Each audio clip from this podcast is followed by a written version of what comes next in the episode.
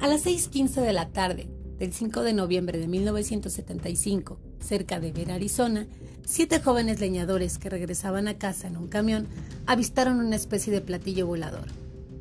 Travis Walton, de 22 años, corrió hacia él, pero de inmediato lo derribó un intenso haz luminoso proveniente del aparato. Sus compañeros huyeron despavoridos. Cuando regresaron, poco tiempo después, había desaparecido y lo buscaron en vano durante varios días.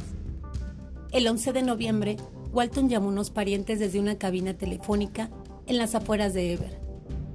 Estaba turbado y decía que lo habían secuestrado a bordo de un ovni y sometido a un examen minucioso.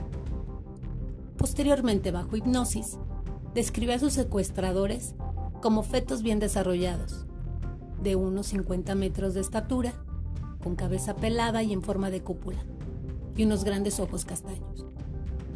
A los seis jóvenes que presenciaron el hecho, les hicieron pruebas de detector de mentiras. Cinco pasaron, los resultados del sexto fueron dudosos. Tres meses después, Walton también las pasó.